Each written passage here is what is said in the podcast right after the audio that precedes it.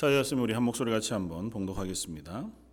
조금 있으면 너희가 나를 보지 못하겠고 또 조금 있으면 나를 보리라 하시니 제자 중에서 서로 말하되 우리에게 말씀하신 바 조금 있으면 나를 보지 못하겠고 또 조금 있으면 나를 보리라 하시며 또 내가 아버지께로 감이라 하신 것이 무슨 말씀이냐 하고 또 말하되 조금 있으면이라 하신 말씀이 무슨 말씀이냐 무엇을 말씀하시는지 알지 못하겠노라 하거늘 예수께서 그 묻고자 함을 아시고 이르시되 내 말이 조금 있으면 나를 보지 못하겠고 또 조금 있으면 나를 보리라 하므로 서로 문의하느냐?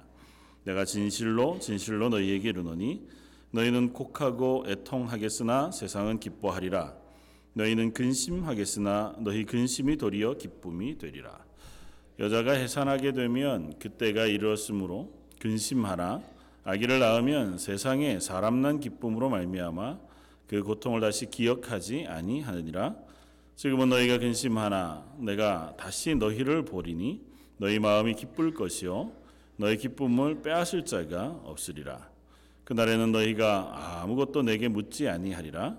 내가 진실로 진실로 너희에게 이르노니 너희가 무엇이든지 아버지께 구하는 것을 내 이름으로 주시리라 지금까지는 너희가 내 이름으로 아무것도 구하지 아니하였으나 구하라 그리하면 받으리니 너희 기쁨이 충만하리라 아멘. 어, 예수님께서 계속해서 어, 마지막 어, 말씀 어, 결론의 말씀들을 어, 제자들에게 해주고 계신 가운데 있습니다. 근데 어, 오늘 말씀은 두 가지의 상반된 어, 이야기들이 계속 반복되어져서 제자들에게 전달되어집니다. 어, 조금 있으면 너희가 나를 보지 못하겠고 또 조금 있으면 너희가 나를 볼 것이다. 어, 그리고 어, 너희가 근심하게 되지만 기뻐할 것이다. 너희가 애곡하게 될 것이지만 기쁨이 충만하게 될 것이다. 그리고 이 두 가지는 서로 연결되어진 이야기이기도 어, 한것 같습니다. 앞 에 조금 있으면 너희가 나를 보지 못할 것이다 말씀하신 것으로 인하여 어, 근심하고 슬퍼하게 될 것이지만 조금 있다가 다시 너희가 나를 보게 될 것이므로 너희 기쁨이 충만하게 될 것이다고 말씀하고 계시다는 거죠. 성경 안에는 이와 같은 이야기들이 종종 우리에게 들려집니다.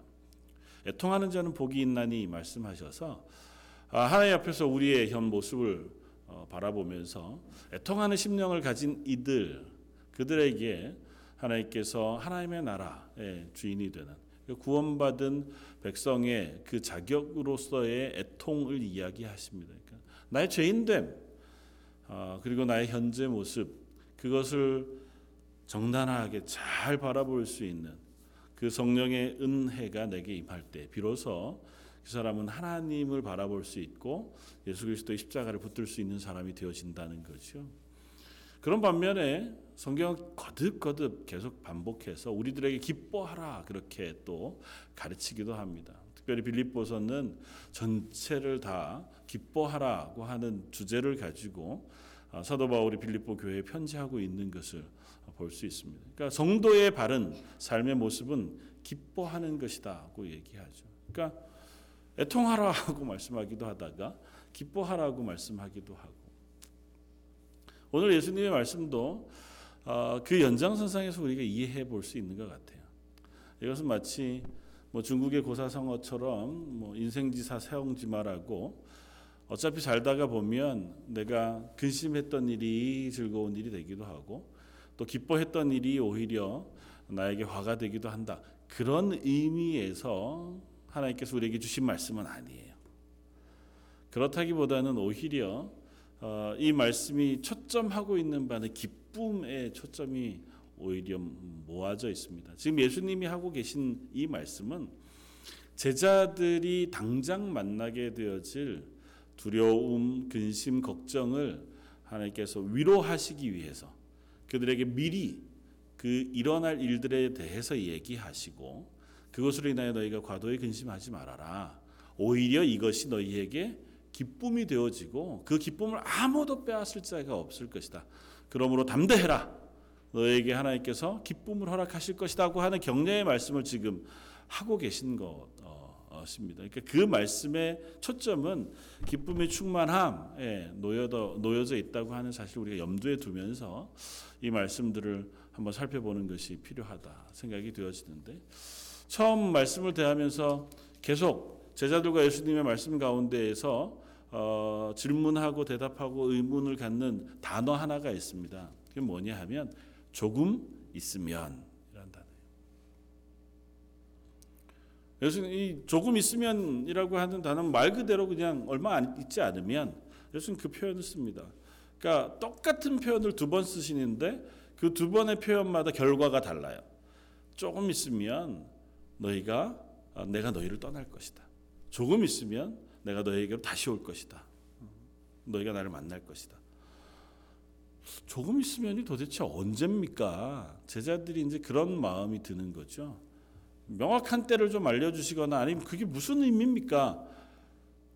아니, 가셨다가 오신다는 얘긴지 아니면 이 조금 있으면이라는 어떤 특정한 시기가 있는 것인지 제자들 사이에 그것으로 인한 아, 이야기들이 있었어요. 그러니까 예수님이 그것에 대해서 말씀하시되 이렇게 이야기하십니다. 20절에 내가 진실로 진실로 너희에게 이르노니 너희는 곡하고 애통하겠으나 세상은 기뻐하리라 너희는 근심하겠으나 너희 근심이 도리어 기쁨이 되리라. 아, 조금 있으면이 뭡니까? 조금 있으면이 어, 그게 도대체 무슨 의미입니까? 이렇게 물으니까 예수님이 말씀하세요.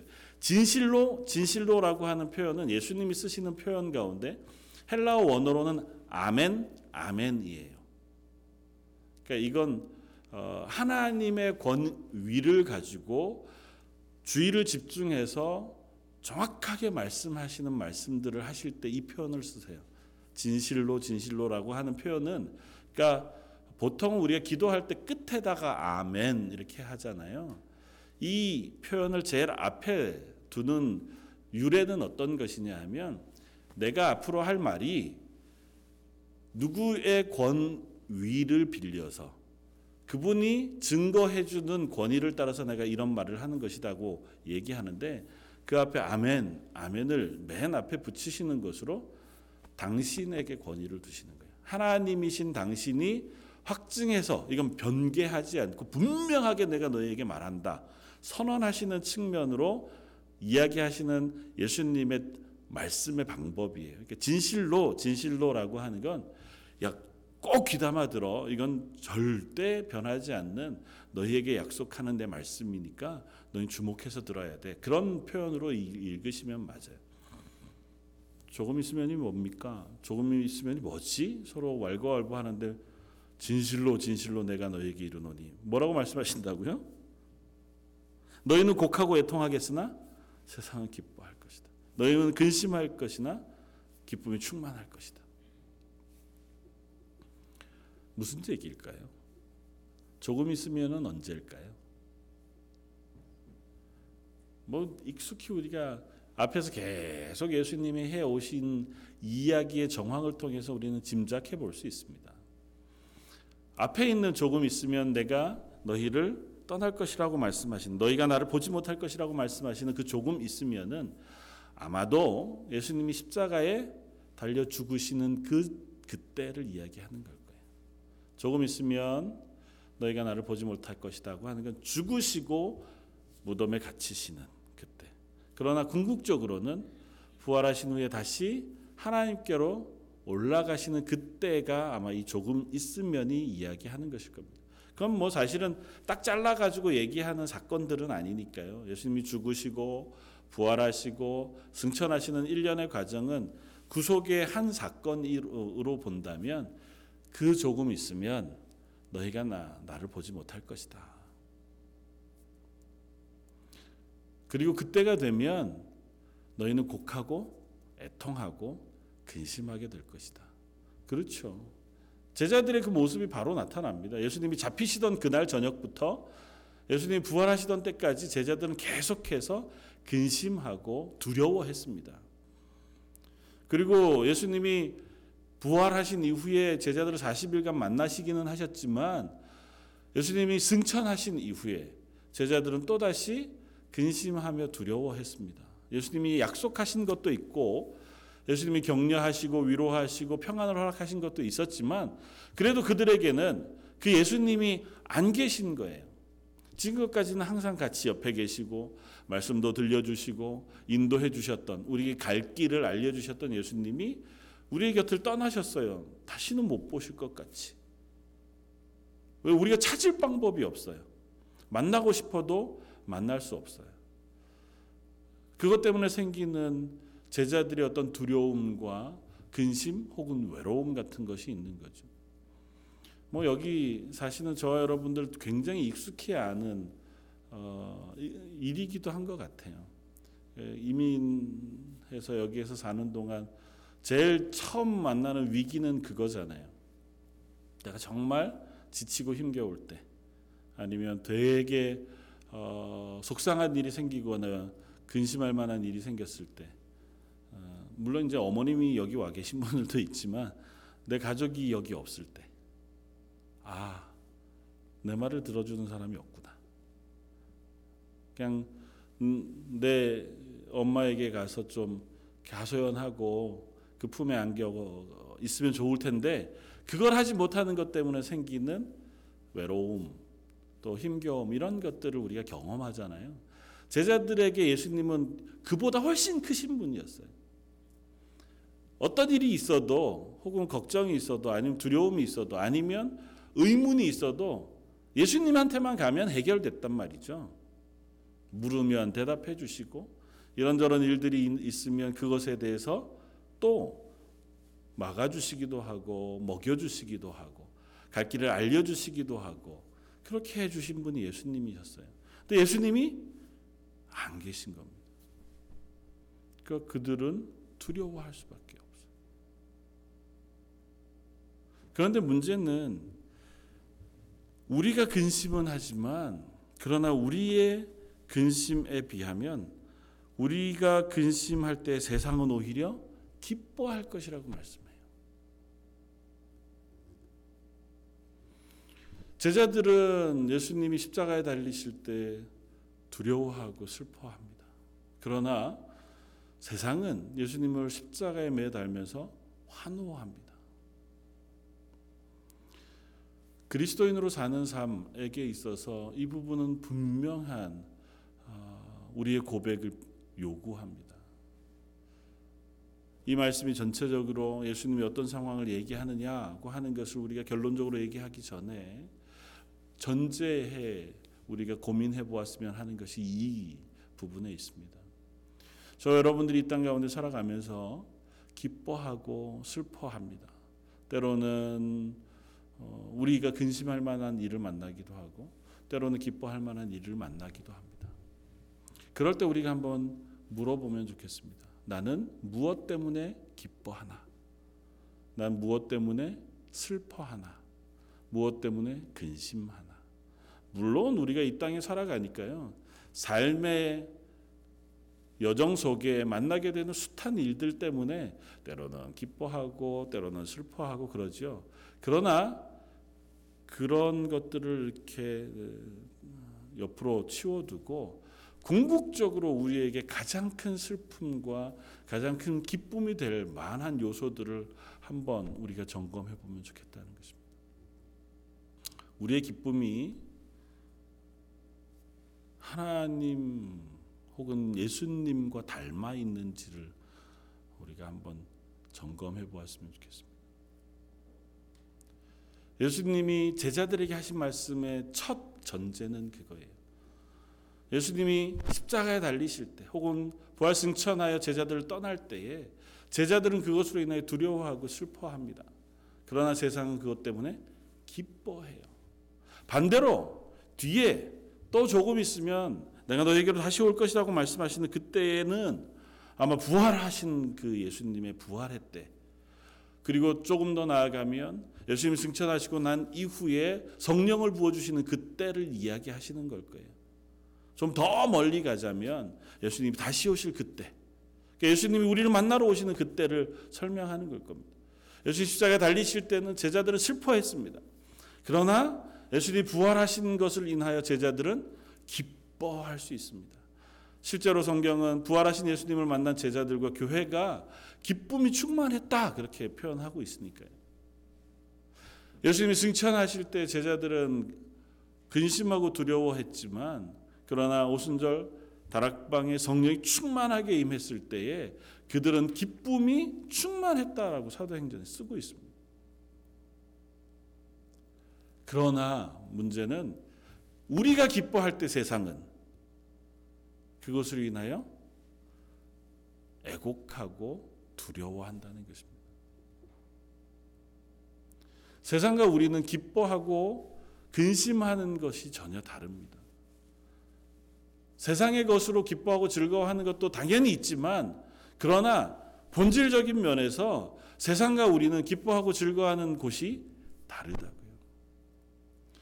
우리가 하나님의 사람인 이상 우리는 점점 점점 우리의 기쁨과 즐거움의 초점과 기준이 변해가요. 이전에는 죄를 기뻐했다면 이제는 죄를 미워하는 자리로 하나님 우리를 옮겨 놓으셨습니다. 예전에는 세상을 사랑했다면 이제는 세상을 미워하는 자리로 우리를 옮겨 놓으셨어요. 우리가 근심하게 되어지고 슬퍼하는 이유는 하나님이 근심하는 일들을 우리가 만나게 되어졌을 때 우리는 그것으로 인하여 근심합니다. 우리의 믿음이 연약해졌을 때, 내 믿음의 삶을 살아가는데 내가 온전하지 못한 자리에 섰을 때 우리는 애통하죠. 그리고 그 애통은 하나님이 우리에게 기대하는 것이기도 해요. 애통하는 자는 복이 있나니 말씀하실 때에 그 예수님의 말씀 가운데의 애통은 하나님이 우리를 바라보는 그 시선 속에서의 애통이에요. 세상은 그런 그런 슬픔을 가지지 않습니다. 오히려 그럴 때의 세상은 즐거워하고 기뻐해요. 반대 우리가 슬퍼하는 것을 세상은 이해하지 않습니다. 야, 그게 뭐 하는 짓이냐 도대체. 반대로 우리가 기뻐하는 것을 세상은 이해하지 못합니다. 하나님이 계시는 난 참 좋습니다. 예수님이 날 위하여 십자가에 달려 죽으신 그 은혜로 나를 구원해 주시니 참 감사합니다. 그래서 우리가 찬양한 것처럼 내게 혹 이 세상에서는 어렵고 힘겨운 일이 닥친다 할지라도 그래도 예수님으로 인하여 나는 기뻐하고 즐거워합니다 하고 고백한단 말이죠.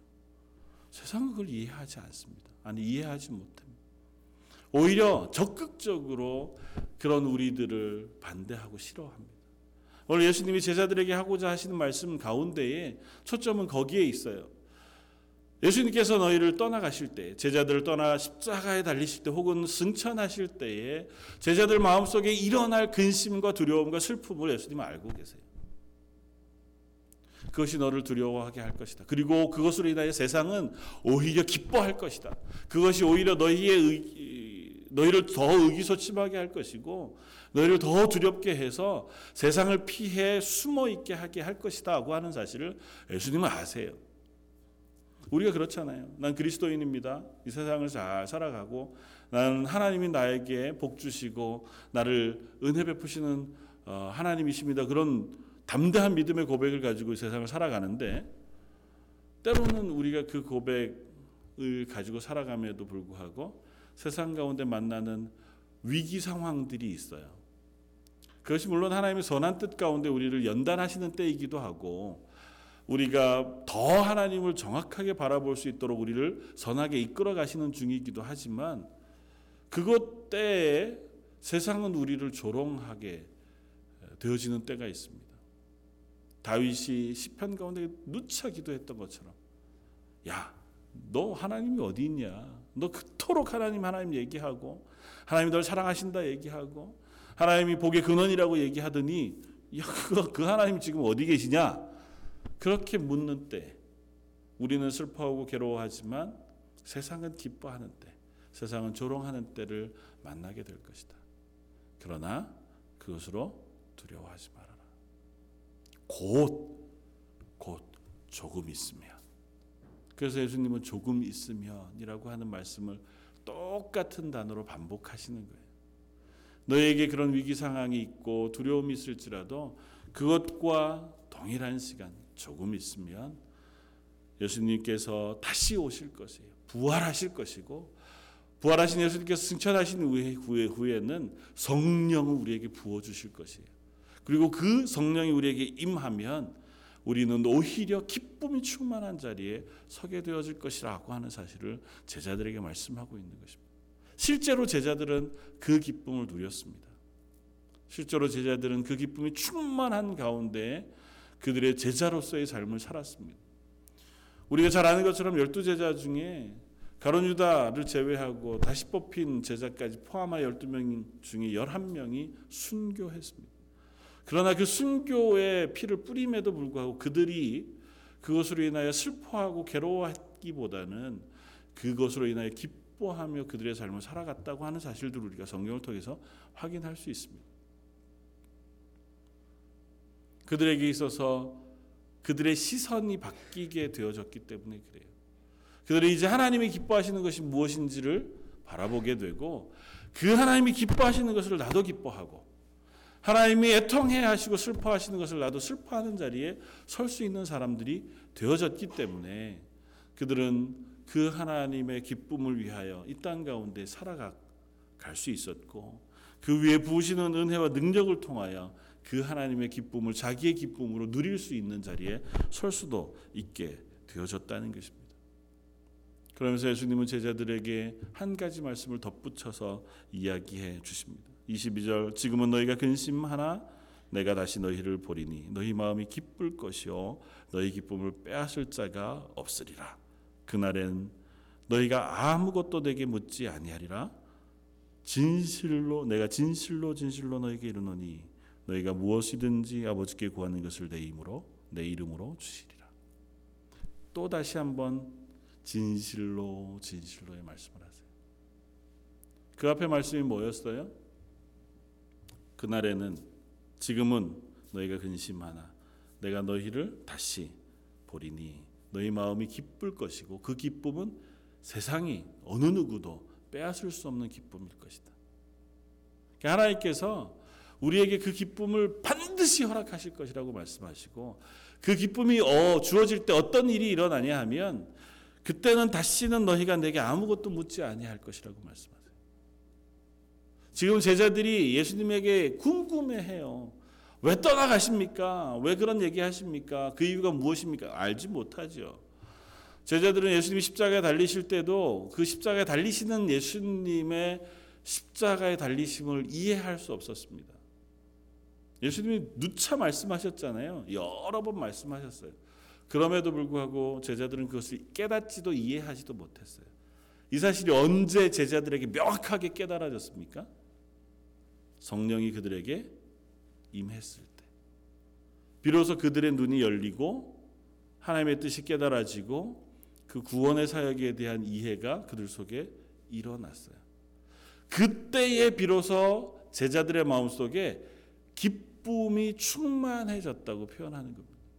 다시 말하면 하나님이 주시는 기쁨은 전제가 있어요. 성령이 우리 가운데 임할 때에 우리 가운데 기쁨이 일어납니다. 그 성령으로 인하여 우리가 예수 그리스도의 구원의 은혜를 명백히 깨닫게 되어질 때에 그것으로 인하여 주어지는 기쁨은 세상이 막을 수 없는 기쁨으로 우리에게 주어지는 것이다. 그 하는 사실을 예수님 말씀해 주고 계신 것입니다. 그럼 이렇게 질문할 수 있습니다. 우리는 그 기쁨을 가지고 있습니까?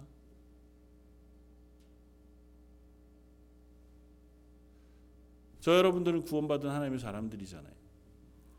예수 그리스도의 십자가를 우리가 믿음으로 붙잡고 하나님의 자녀다 자녀가 되었다고 고백하잖아요.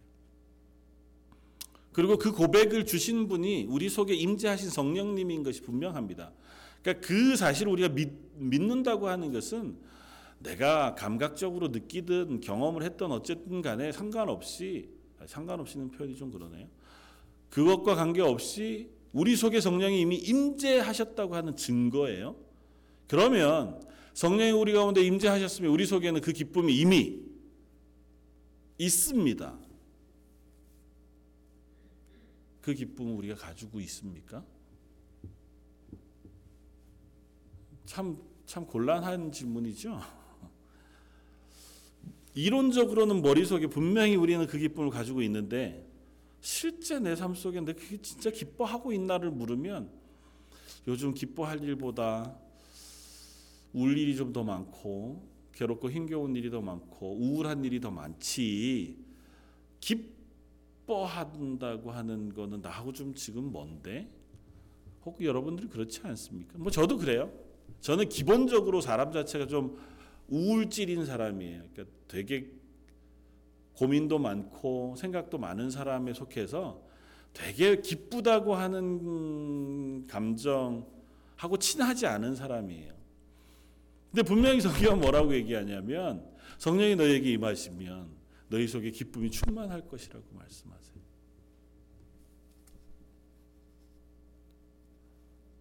이 기쁨이 저와 여러분들에게 있기를 원합니다. 그리고 그 기쁨은 이 세상의 기쁨과는 달라요. 그 기쁨은 우리의 구원을 확인한 것으로 주어지는 아주 무겁고 중요한 기쁨이에요. 로이드 존즈 목사님은 그 기쁨에 대해서 그렇게 설명해요. 그 기쁨은 그저 우리 감정이 희열이 차고 즐거움이 가득 차서 누려지는 기쁨의 감정이 아니라 하나님의 아들이신 예수님께서 이 땅 가운데 오셔서 우리의 모든 죄를 다 지시고 십자가에 매달려 죽으심으로 나를 그 죄악 가운데 건져 주신 것을 확인한 것으로 인해 고백되어지는 기쁨이라는 거예요. 그래서 그 기쁨은 감정적으로 희열에 찬 것이기 이전에 마음 깊은 곳에서 올라오는 감사를 동원한 기쁨이라는 것입니다. 아, 나는 영원한 형벌에서 죽음에 던져지지 않고 하나님의 자녀로 나를 영원한 생명으로 옮겨놔 주셨구나고 하는 것을 우리가 스스로 고백하는 기쁨이 우리 속에 일어난다는 것입니다. 성경에 말씀하시는 기쁨은 대부분 그렇습니다. 하나님과 연관되어져 있고 구원과 연관되어져서 우리에게 기뻐하라고 말해요. 그러니까 너 우리에게 기뻐하라고 하는 것은 야 맛있는 거 먹었으니 기뻐해라. 아니면 즐거운 일을 너희가 만나게 되었으니 기뻐해라. 아니면 너희에게 뭐 좋은 일이 생길 거니 기뻐해라. 그 하는 이 세상에서 표면적으로 우리가 실제적으로 만, 만지고 경험하는 것의 기쁨 그것이 아니에요. 그것을 뛰어넘는 하나님이 우리의 영혼을 살리시는 기쁨 그리고 그 영혼의 구원자 되신 하나님을 우리가 깨달아 아는 기쁨에 대해서 끊임없이 말씀하고 있다는 것입니다. 그러면 이제 우리는 이렇게 질문해야 합니다. 우리는 그 기쁨을 우리가 깨달아 알기를 원하고 있는가? 이미 주신 그 기쁨을 우리가 우리 속에서 확인하고 우리 속에서 다시 곱씹어 볼 마음을 가지고 있는가?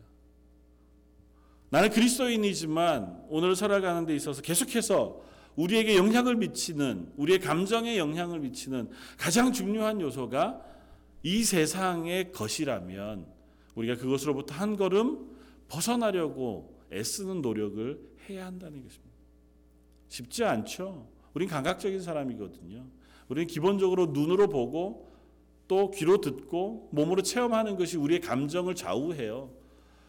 그래서 햇볕만 막 환하게 비춰도 금방 마음이 좀 좋아졌다가 막 구름이 며칠간 하늘을 덮기만 해도 마음이 괜히 우울해지는 게 우리 인간이잖아요. 그럼에도 불구하고 그 자리에서 하나님이 우리에게 주신 그 구원의 기쁨을 너희가 놓치지 말 것을 말씀해 주고 있는 겁니다. 제자들에게 예수님은 그 말씀을 해 주고 계세요. 성령이 너희에게 임하시면 그 성령이 계속해서 너희 가운데 그 기쁨을 충만하게 새롭게 해 주실 것이다. 그러므로 너희는 그 다음에 진실로 진실로 내가 너희에게 이루느니 어떻게 하라고요? 너희 아버지께 구하라는 것입니다. 기도하라는 거예요. 그러면 아버지께서 너희가 구하는 것을 다 주실 것이다.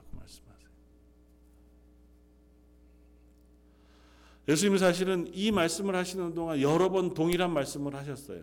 보혜사 성령을 너희가 기다리라 말씀하시고 보혜사 성령을 주실 때 기도함으로 그 보혜사 성령을 기다리라고 말씀하시는 기도와 성령에 대한 이야기를 거듭거듭 말씀하십니다. 우리가 기도하면 성령을 주시는 건 아니에요. 그러나 기도함으로 하나님께서 주시는 우리 가운데 충만하게 부어 주시는 은혜 가운데 가장 큰 선물은 성령의 충만함이에요. 구원과 성령의 부어 주시면 분명히 하나님의 선물입니다.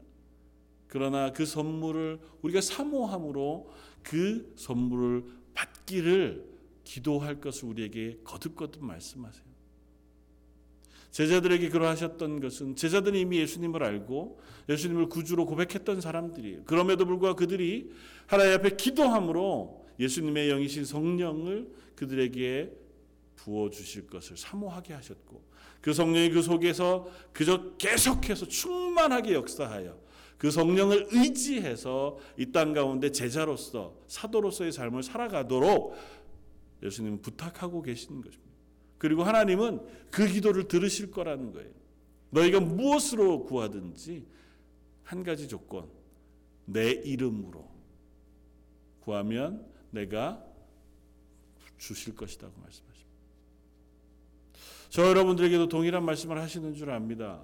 이 땅 가운데 살아가는 동안 우리가 사모하고 추구해야 할 것, 그 중에 가장 좋은 것은 다른 것이 아니라 성령의 충만한 은혜, 그리고 그것으로 부어주시는 기쁨, 그것으로 확인되어지는 구원의 감사인 줄 믿습니다.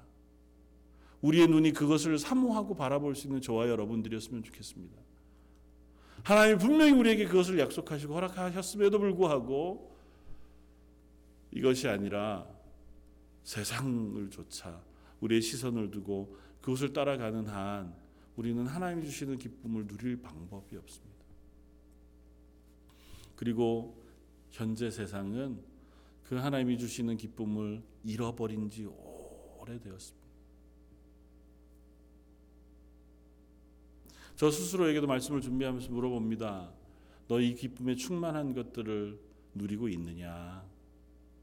이론적으로만 말고 네가 삶에 혹은 걸어가는 이 길 가운데에 지치고 어려운 때 혹은 힘겨운 때를 만났을 때에 그걸 위로해 주시는 하나님의 은혜 그리고 그것으로 인하여 내 마음속에 차올라오는 감사와 기쁨을 매일매일 경험하고 있느냐 부끄럽죠. 사실은 기쁨으로 감사함으로 충만할 때가 없지 않지만 또 그것을 누르는 힘겨움과 지침도 사실은 있는 것이 사실입니다. 그러나 분명한 것은 그때마다 그것을 회복할 수 있는 유일한 길 그리고 가장 좋은 길 중에 하나는 하나님께 구하는 기도의 자리였던 것을 고백합니다. 하나님께 기도하면 그때 바로 당장 하나님께서 응답하시고 나를 기쁘게 하시는 것은 아닌지 몰라도 한 필히 저 여러분들을 회복해 하시고 하나님의 은혜로 덮어 주시고 그 하나님의 기쁨으로 채워 주실 줄 믿습니다. 저 여러분들이 사모하는 것이 그것이었으면 좋겠습니다. 세상의 것이 우리의 소망이 되고 그것으로 인한 기쁨이 나의 기쁨의 전부가 되지 않기를 원합니다. 저와 여러분들을 구원하시고 우리는 하나님의 자녀라 고백하는 사람들입니다. 적어도 우리의 기쁨, 우리의 슬픔의 이유가 예수님과 하나님과 닮아 있기를 소망합니다. 하루아침에 똑같을 수도 없겠죠. 그러나 적어도 우리가 소망 가운데 조금씩은 예수님과 하나님의 마음을 닮아갈 수 있기를 원합니다. 누군가 믿음의 연약한 자리에 있는 이들 때문에 혹은 믿음을 놓쳐버리는 이들 때문에 가슴 아파하고 그것 때문에 애통해하며 기도하고 내 속에 있는 죄의 모습 때문에 애통해하고 기도하고 그것 때문에 슬퍼하고 낙심하고 내가 어쩔 수 없는 죄인인 사실을 깨달아 알므로 근심하고 그러나 오히려 그런 나를 구원해 주신 그 하나님의 은혜로 인하여 감사하고 그 하나님이 주시는 그 기쁨이 내 속에 풍성하게 차고 넘치기를 사모하는 저 여러분들이 되시기를 바랍니다. 그리고 그것을 위해서 먼저 기도하고 그 기도의 자리에서 하나님의 은혜를 구하고 또 내 주변에 있는 이들을 위하여 기도할 수 있는 저와 여러분들이었으면 좋겠습니다. 그렇게 하실 때에 하나님 분명히 저와 여러분들에게 저희 런던 제일 장로 교회 가운데 그 기쁨에 충만한 것을 허락해 주실 줄 믿습니다. 하나 조금 실제적으로 도전을 하자면 그 기도가 우리의 그냥 생각 속에서 끝나지 않았으면 좋겠습니다. 우리는 기도하는 것만큼 우리의 머릿속에 잘 알고 해야 한다고 하는 당위성에 대한 생각을 하고 있는 일이 많지 않습니다. 아, 기도해야죠. 그리고 기도합니다. 그런데 그 기도가 정말 뭐 진심을 다해서 열심히 하나님 앞에 온 힘을 다해서 그거 가기 전에 기도 하고 있는 시간이 얼마나 되는가 를 우리가 물어봐야 합니다. 물론 저를 향해서도 함께 하루를 살아가는 24시간 중에 내가 하나님 앞에 무릎 꿇고 기도하는 시간이 과연 몇 분이나 되는지를 확인해 봐야 합니다. 무릎 꿇고 기도하는 시간 속에 내 입술로 고백하고 사모하고 기도하는 내용이 무엇인가를 점검해 봐야 돼요.